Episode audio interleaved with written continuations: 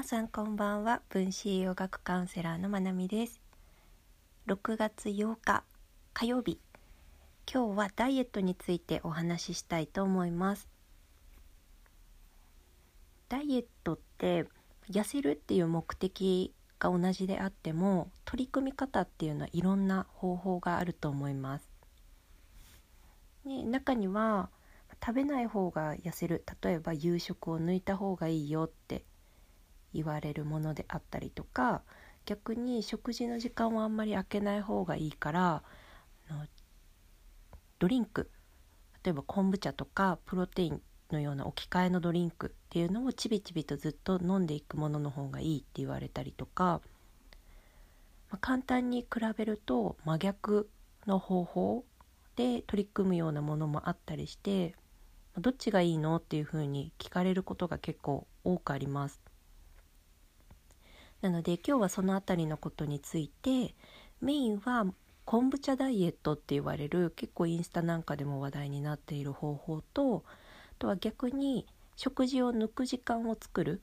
お手軽な断食のようなダイエット方法この2つについてお話ししていきたいと思います。でまずダイエット法を選ぶ時に必要な考え方というか選び方はその方法で痩せる理由メカニズムを理解することは大切だと思います。これは自分に合わない方法を選ばないためにも結果だけにフォーカスするんじゃなくてどうして痩せるのか。でその方法が自分のその時の状態に合っているのか。と自分の目的に合っているのか。例えば150キロの人が90キロになりたいっていうダイエットと50キロの人が48キロにしたい。痩せてる人がモデル体型になりたい。そういうダイエットって方法が異なります。とか違う方法を取った方が効果的です。なので理由を理解するメカニズムを理解して自分の状態と目的に合った方法を選ぶ。これがポイントになります。じゃあ今日お話ししていく昆布茶ダイエットとお手軽断食について話していくと、まあ、昆布茶ダイエットっていうのは少量の糖分を数時間ちびちび摂取し続けるもの。で、まあ、主流になっているのが8時間ダイエット。と合わせてこうミックスされたようなやり方が主流になっているようで8時間の間は食事をとる固形のものを食べる。ご飯とかタンパク質とかお菓子とかわかんないけど食べたいものは何でも食べる。けど残りの16時間はそのドリンクだけで過ごすっていうやり方みたいです。でこのやり方はファスティングなんかでもやる場合もありますね。でお手軽断食の方は1週間のうち1日だけ断食する。月曜断食なんていう本も売られてますがそういった断食だったりとかとは8時間ダイエットって言われるものですね。こっちは8時間の上にうちに1日分の食事を終えて残りの16時間は何も食べない。この場合は糖分が入ったドリンクも飲まないっていうものです。昆布茶ドリンクを使ったダイエットとお手軽な断食系の大きな違いはインスリンにあります。インスリンっていうのは血糖値を下げるホルモンなんですが血糖値を下げると同時に脂肪の合成を促します。より脂肪を作りやすくするんですね。でインスリンがずっと出てる。とインスリンの効きが鈍くなります。そうするとさらにたくさんのインスリンが必要になって結果として脂肪を作ります。長期的な減量っていうところを考えるとこのインスリンの効きがいい状態を保っておかないと長期的な減量って難しいんですね。でまあアメリカの本なんか読むともうできないって断定しているぐらいやっぱりインスリンの効きっていうのは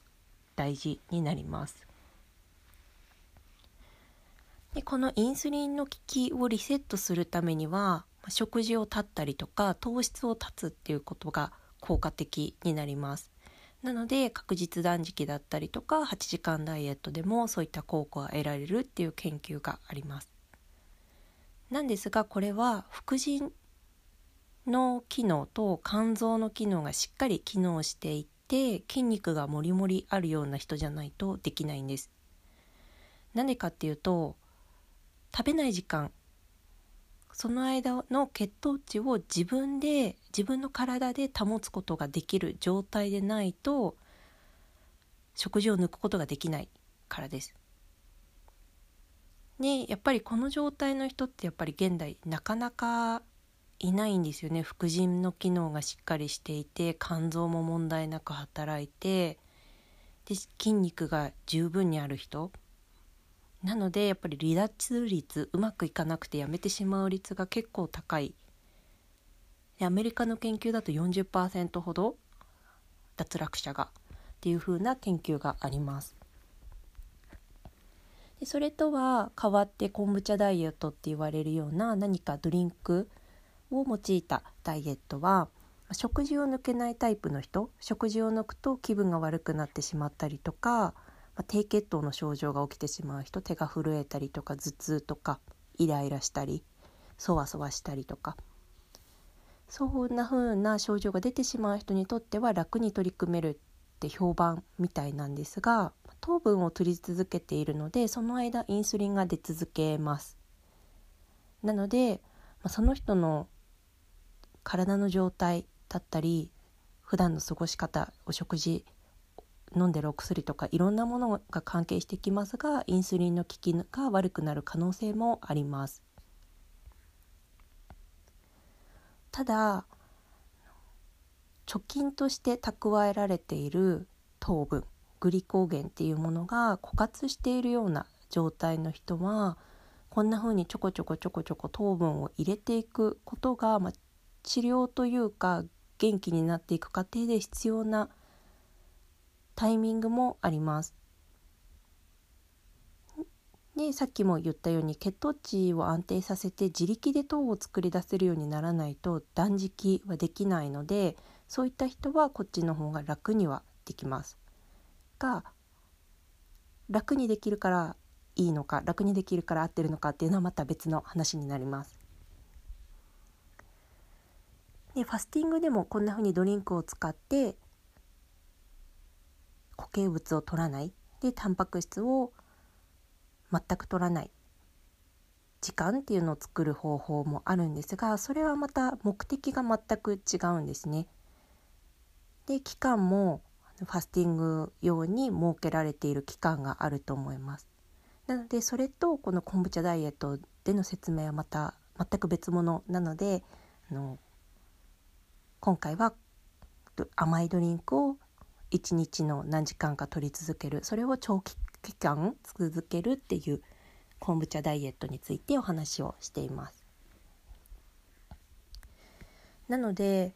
ぱり今たった2つのダイエット法についてお話ししただけなんですけど考えるところって結構あるんですよね自分自身に合った方法かどうかっていうのを。やっぱりキーになってくるのはインスリンとあとは血糖値っていうところです。なので流行りだからって選んだりとかやっぱりこうダイエットって結果が出た人その結果の結果が大きければ大きいほどインパクトがあるし気が引かれがちだとは思うんですけどやっぱり目的と自分の状態の把握をしてからやるっていうのを本当に強くおすすめします。ダイエットってやっぱり今の状態より良くなろうと思って取り組むことだと思うんですけどそれが自分の状態を把握していなかったことによって糖尿病予備軍になることだってありえるしかといって体重を減らしてもっと